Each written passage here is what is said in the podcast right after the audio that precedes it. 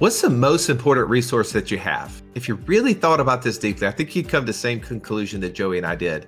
It's time. In our newest book, Wealth Without Wall Street The Three Steps to Financial Freedom Through Passive Income, we talk about how are we tracking that time? Well, what is the thing that we can do to get more of that time back? That's right. If you've ever been listening to our podcast and thought, man, it would be amazing if I could take all the things that you guys have learned over the last 10 years and just summarize them, put them in some way to easily digest them and take action, that's what this book is all about. You're not going to want to miss it. Go to wealthwithoutwallstreet.com forward slash new book and get your copy today. I don't know how we do it, but we somehow found a new thing for us, Joey. A first for the podcast and another idea for the idea guy. Oh, no doubt. I know you were just salivating this whole podcast. I mean, your shirt's all wet.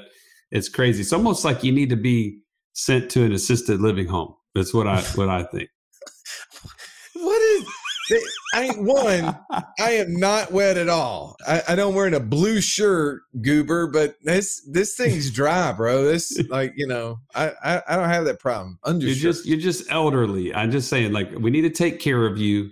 And I think today's guest, Chuck Bongiovanni, uh, brought the heat with bringing in this new idea of turning um, a rental property into an assisted living residence. Well, he, here's the, here's the thing about that though. We, as you think about that, you go, okay, well, I've wanted to get into the assisted living space, which I have, by the way. I have a friend of mine that started investing in those years ago, and I've been like, dude, would you please let me in on that deal? And he's like, well, it's not my deal; it's this other group. I was like, would you please make the intro to those people? you know who you are. Would you freaking do it, man? All right. But this is different. This isn't like going and starting like a, you know, a hundred door apartment complex that you turn into an assisted living facility. This is taking a four bedroom home with an attached garage and making it a 10 to 12 bed assisted living residence, which, by the way, based upon some of the federal housing laws, means that these things are operating in neighborhoods regardless of HOA, regardless of zoning, and regardless of neighbors, Joey. Ooh. And I'm I have just got a sneaking suspicion that in this podcast we start asking questions around a property that you and I bought about what six seven months ago with the idea of making it a corporate retreat. This might be an idea that you and I ask Chuck. Can we do this with our home? Is this a fit? So, whether you're a real estate investor looking to find ways to partner with franchisees, or maybe you're somebody looking to create a franchise, get in a business that's operating, Chuck breaks down both sides of the equation. Let's don't waste any more time. Let's jump into this interview with Chuck Bongiovanni.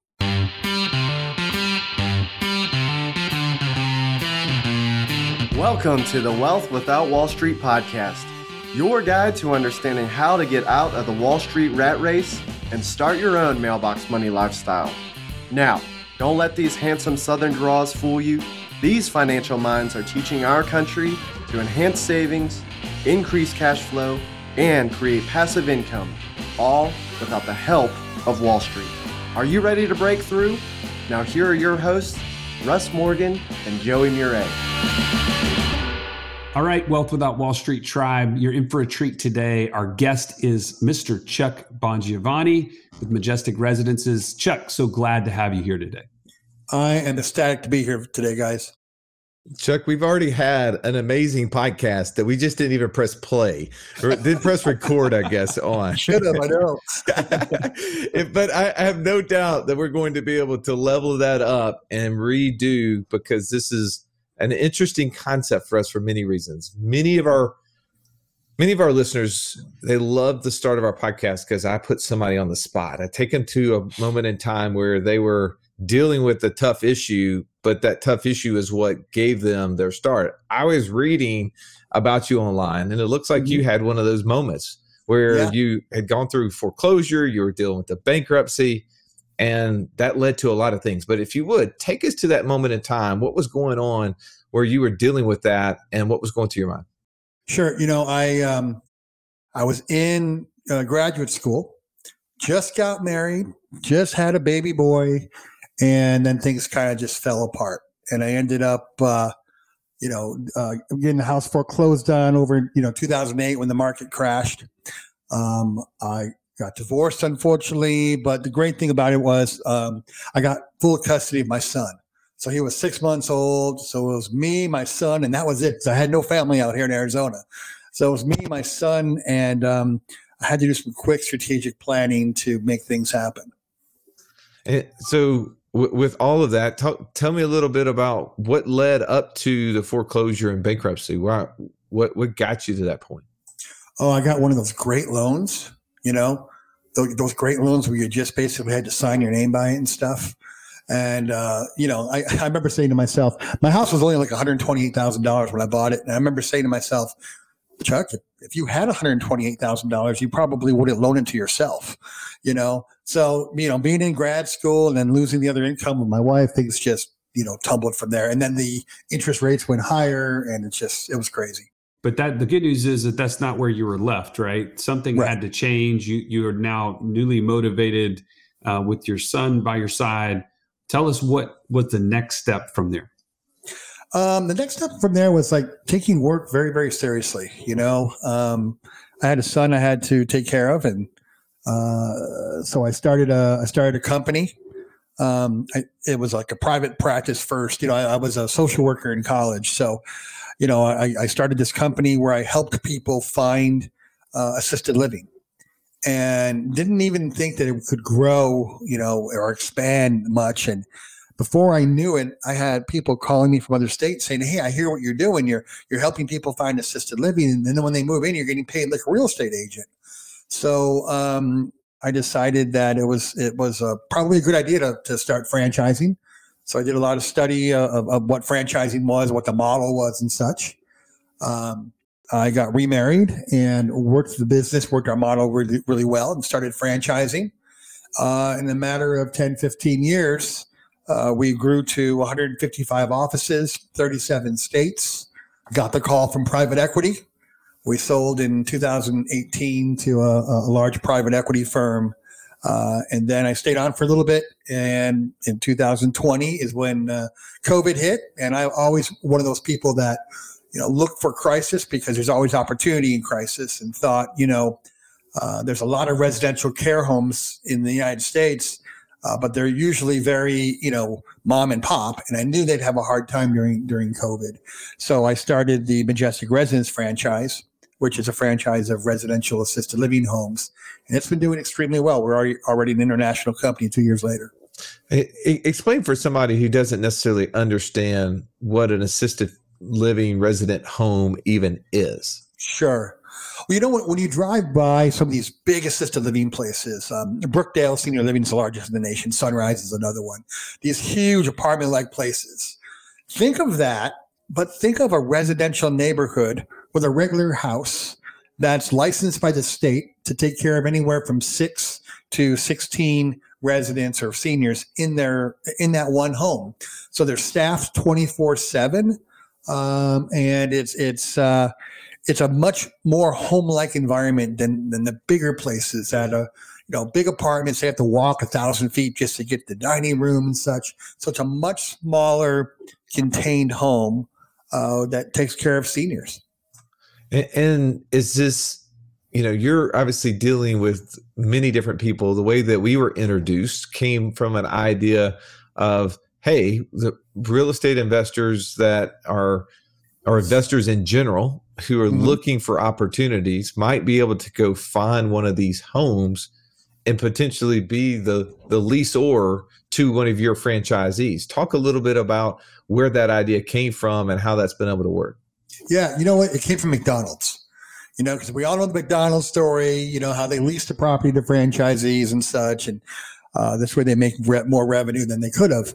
Um, you know, we thought if we start talking to some investors, some real estate investors who normally buy, um, you know, single family ho- homes anyhow, you know, rather than leasing them to a family who maybe will, you know, leave at three o'clock in the morning with your refrigerator, uh, maybe they'd like to uh, lease into our franchisees on a long-term lease, um, triple net, get a good, really good return, um, and uh, have a franchisor behind it to make sure that that person who is leasing their home as a franchisee is keeping it up to par and having, you know, keeping it up in the top tip top shape.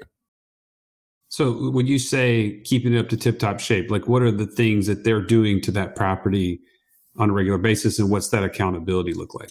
Oh, you know, landscaping, you know, fixing any kind of repairs. If a, you know, if a senior has a wheelchair and bounces in the wall, I mean, they're fixing that immediately because anytime the home has to be in, in, in perfect shape in order for, you know, families to come take a look at it and make a decision whether they want mom or dad to be there. So us as a franchisor, also we do video tours, you know, with the owners to make sure the home is is is up to shape. Eh, all right, so let's talk about so that's the investor side, right? And mm-hmm. well, first, I guess I, the only thing we didn't talk about there is what sort of opportunity is that for somebody who wanted to buy a property and lease it? You, you mentioned the state in which someone would care for it, but from a return perspective, like if I go buy a home and I'm going to turn around and lease it, you know, the what's the old adage that I want to try to get the one percent rule, right? Yeah. In, in, in the typical world, what does that look like for somebody in this sort of space? Yeah, we're seeing we're seeing the triple net with one percent is what we're seeing so far.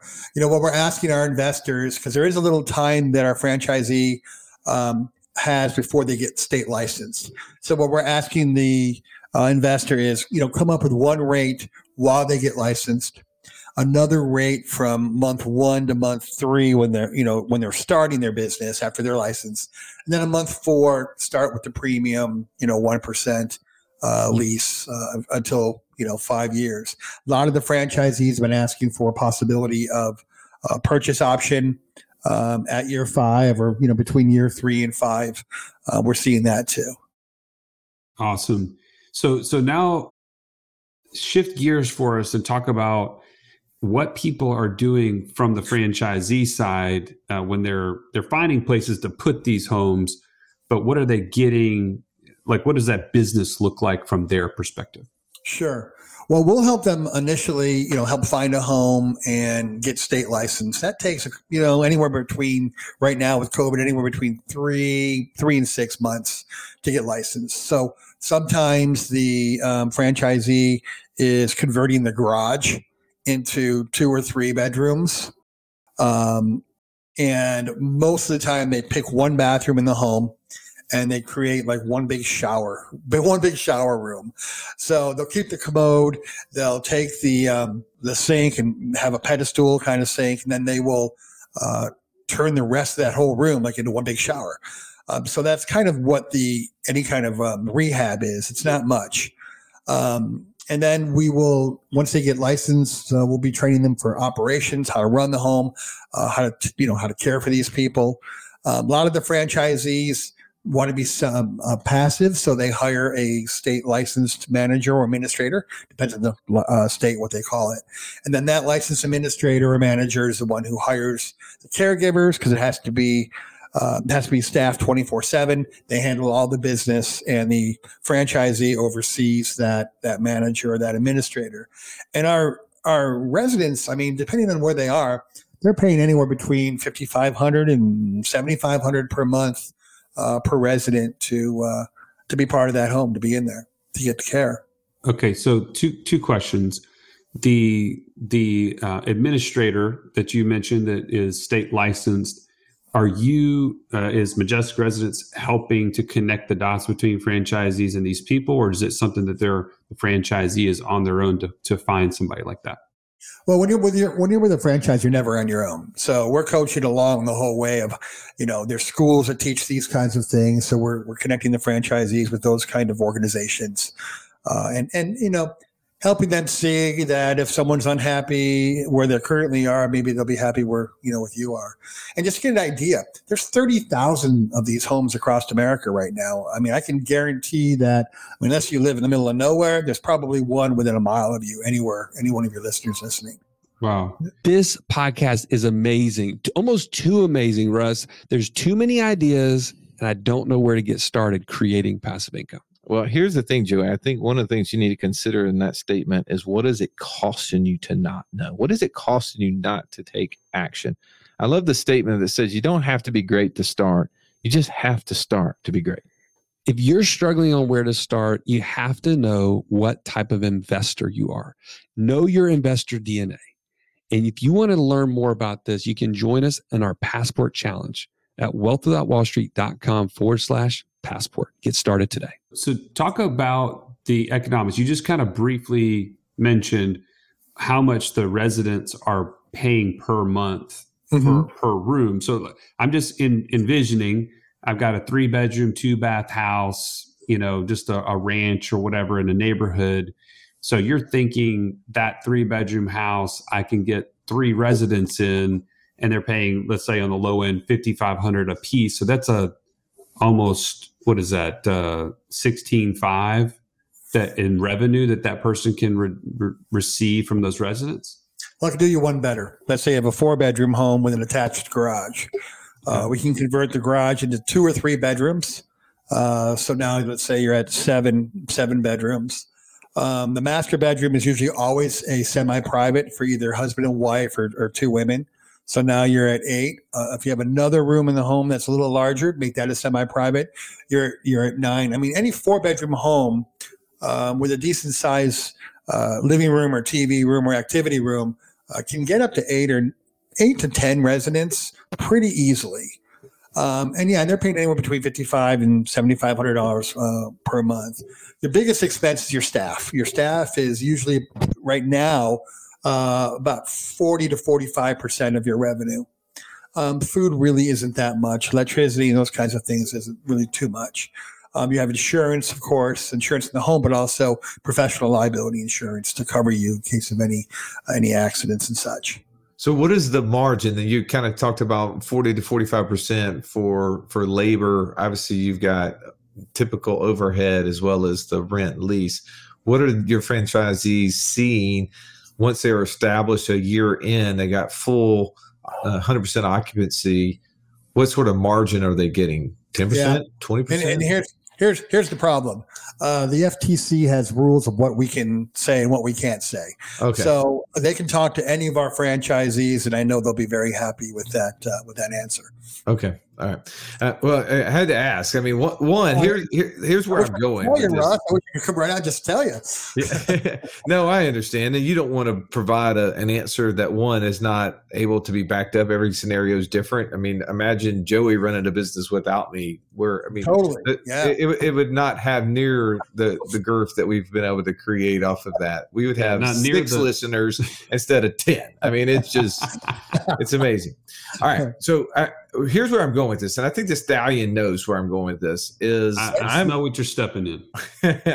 I am I'm very curious of this model. And and we we alluded to this prior to us pressing record is that Joey and I bought a house. Our audience is well familiar. We bought a house with the intention of turning it into a corporate retreat short-term rental. It's actually in the neighborhood in which I live in, Chuck. Oh, It's a very quiet neighborhood. There's only 13 homeowners in the neighborhood. This house sits on eight acres, sits on, um, it has access to about a 20 acre little pond, lake, whatever you will say.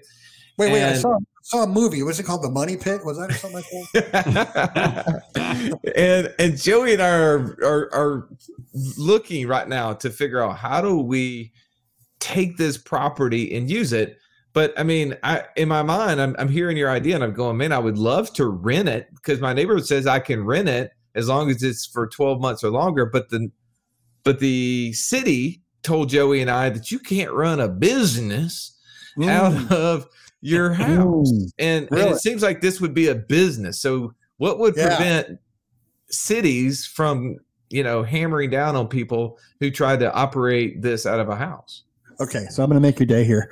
There's a little law. It's a real small one. It's called the Federal Fair Housing Act, and you can't discriminate. Little, That- real that's small. not little at all. so you can't discriminate uh, against a, a protected population, and seniors are one of them. So we have never seen an HOA be able to stop a residential care home from opening. Now, what they can do is mandate you keep the garage door on, you know, for appearances and such, and that's pretty easy. You just put a fake wall up and you know make egresses from the other sides of the of the uh, garage. But no, they can't. They can't stop a residential care home from opening. So uh, uh, under that, so usually the fair housing law, you're saying they're not running a business. What they are is they just have eight people staying in it. Does is there any limitations to how many people can be in a house? Can the HOA or the city say, well, this isn't a, we said this was a single family home area and you're running basically a multi-family home area and that's commercial and we don't have that. Sure. The city can mandate um, how many beds you can have. The smallest we've ever seen uh, is six beds.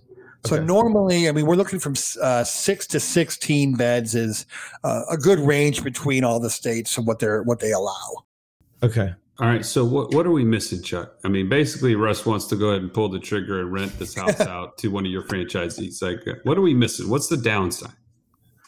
Wow, we're still growing, so you know, there's not going to be a guarantee that I'm going to have a franchisee looking specifically in your area, your city.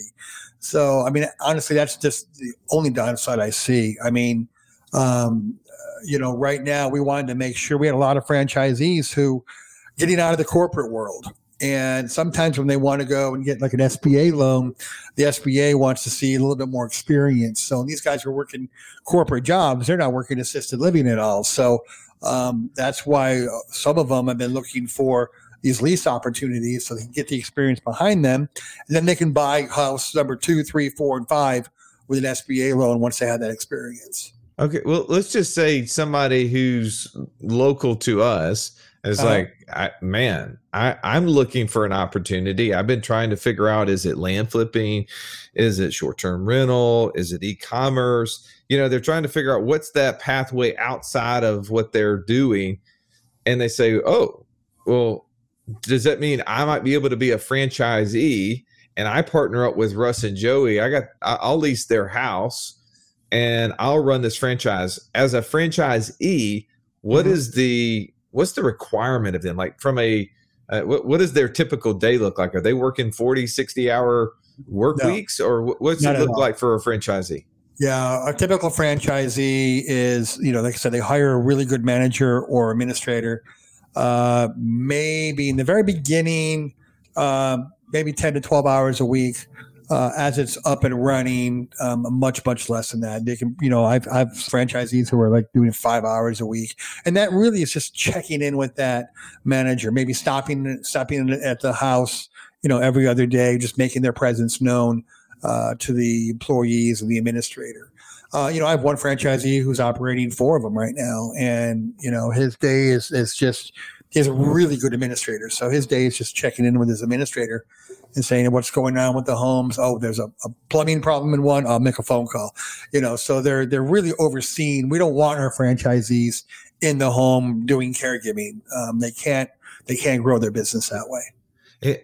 And, what is an ideal? I mean, obviously, I'm asking the guy selling franchises. What is the ideal number of franchises that one would want Sure. to have in order to make a a, decent living? Yeah. And the answer is a million. But what, what's the next best answer? You know, um, three homes, three to five homes is probably the best for them because what happens with home two and three is you get to spread out that administrator's salary. Uh, so instead of in one home, now you're you're split it among three. You may pay him or her a little bit more, you know, because they're overseeing three homes, but you know, um, they're not. You don't have it all in one home. And is there a max like per administrator? Like you see, it's a five, the pretty much the sweet spot where then you have to start kind of adding on additional administrators. Yeah, some states some states uh, have requirements as far as um, some states that we don't care how many homes they manage as long as they're all within X amount of you know radius of each other, diameter of each other. Some do set limits for, for number of homes that they can oversee. All right. Okay. So uh, let's let's play a game of Ask Chuck. Is our house a good house? you guys ready for this?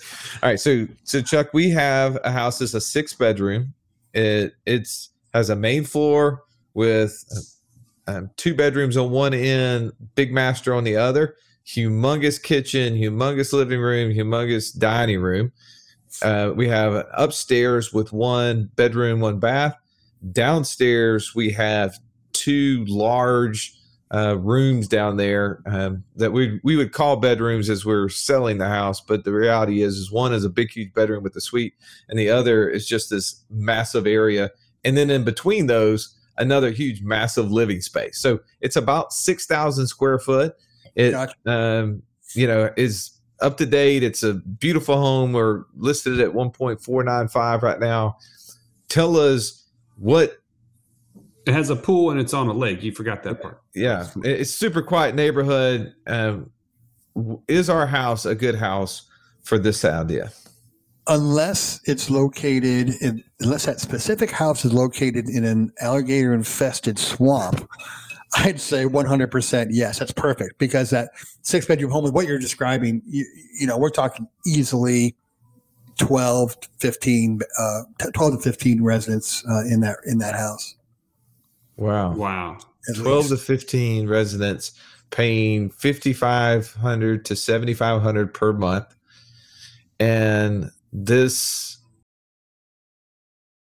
franchisee went up and running would pay roughly 1% um, to uh, uh, at rent rate right joey? What's the math on that for me? R- roughly 15 grand a month. yeah. Okay. And you know and, and for let's say 12 12 people 15 people um let's say let's say 15 you know you're looking at three caregivers during the day three in the evening one overnight 24 7 care. Um, 12 beds you, you could get away with uh, you know two caregivers as long as a lot of the residents are uh, you know somewhat healthy. Two two during the day two in the evening and one at night also. So you know you're, like i said your caregiver is about 45% of your of your overall uh, revenue Yeah. costs shall we say And, and, and here's, I'm sorry, I forgot to ask this question, which is the morbid question of the deal. What is the average stay of a tenant? 18 months 18 months. And what is the average time to fill the bed once that tenant is no longer there? um, our homes right now are under two weeks Two weeks. under two weeks yeah Wow. So, like, they have like basically a waiting list to get in. Yeah, I mean, our homes are very, I mean, they're very high tech and they're very different than all the other homes around us. So once we have an opening, word gets out that we have an opening and we start getting calls pretty quickly. When you say high tech, what does that mean? Oh, man, man uh, this is really cool. Let me tell you something. We have this uh, exclusive technology that we're the only residential homes in the, in the in the nation that can use it. It uses radio wave technology to determine when an adult brief is wet or soiled, and then it alerts the caregiver immediately.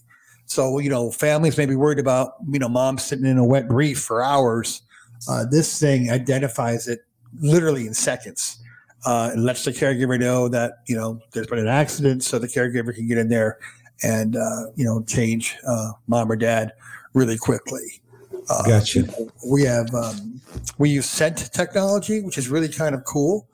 Um, you know, we worked with some chemists that said, uh, you know, the residents in your home, what do you want them to feel like when when they're with you? And we said we want them to feel safe and secure. So they they created a scent which stimulates parts of the brain and uh, that gets pumped into our air conditioners throughout the homes. And this is just a few of the technologies that, that we're using. And when families come and see that, they're like, wow. And that's why we're getting anywhere between $500 and $1,500 more per month per resident than any of the homes that are around us. Interesting. That's That is. amazing. Uh, Do you feel like this space in, in any way is saturated? Like, where do you feel like the market's going in relationship to this? What the the where's the demand as compared to the supply? Sure. Uh, 10,000 seniors per day. I mean, 10,000 people per day are turning 65 and older. Uh, Uh, you know, uh, basically, I can tell you that that no matter what the economy is, it can't slow aging. You know, Yeah. baby boomers are getting to that age. Our average our average resident's about 84 years old. Okay. Uh, and as soon as that that wave diminishes for the people in that cohort, so we're looking at the next 20, 25 years of solid growth. Um, you know, I'll put it this way: um, California has about 8,000 of these homes, uh, and they're actually thinking about raising the the level, the number of residents that can be in a home. Right now, California is six, and they're considering raising it to eight because of the demand. Uh, It- so, wh- where does someone go who's interested in this to find out what is their city or state law guidelines to how many beds can be in a home? Yeah, we'll help them through that whole process. You know, Okay. we walk through it all, and that's um, it's uh, www.discovermajesticresidences.com. All right. Um, even in the investors, they can go there. Uh, there's a, a, a forum called Start the Journey. They can tell us if they're interested in being a franchisee or if they want to investigate being a real estate uh, investor. Either way, you'll get us on the phone talking with you and and uh, working with you uh, on on those goals. Super interesting. Wow. Well, I know that you've got uh, Russ's brain turning, which is not hard to do. It's, it's kind of a simple mind. But man, I, I really appreciate you coming, being a part of the show, and Sherry, This is the first time we've had somebody speak on this particular subject, but we know it's a growing industry, as you just mentioned here in the last few minutes. Besides discovermajesticresidence.com, is there any other uh, point that we need to make for people to, to connect with you? That's usually the best one because they'll start getting some videos from us. They'll be invited to some webinars. We want to make sure that our potential franchisees are fully informed uh, before they make a decision and before we make a decision on them. We have a pretty lengthy due, due diligence process, about six to eight, six to eight weeks uh, of a process of getting to know each other, finding what each other's values are and goals are, to make sure we're awarding franchisee franchises to franchisees will be successful, uh, and also people that we feel comfortable with uh, connecting them with real estate investors also.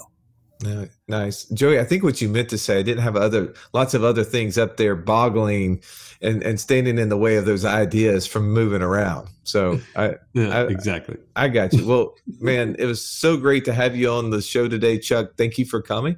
Thank you um, for listening to this episode and, and walking down this path with us. I know you're interested. Are we going to try to rent our house or and or are we going to try to become a franchisee? You're going to have to stick around for another day to figure out what the answer to that is.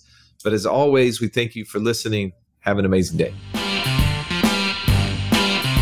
This has been the Wealth Without Wall Street podcast. Don't forget to subscribe to the show to break free of the Wall Street mindset and begin building wealth on your own terms in places you understand so that your wealth will never run dry. See you next episode.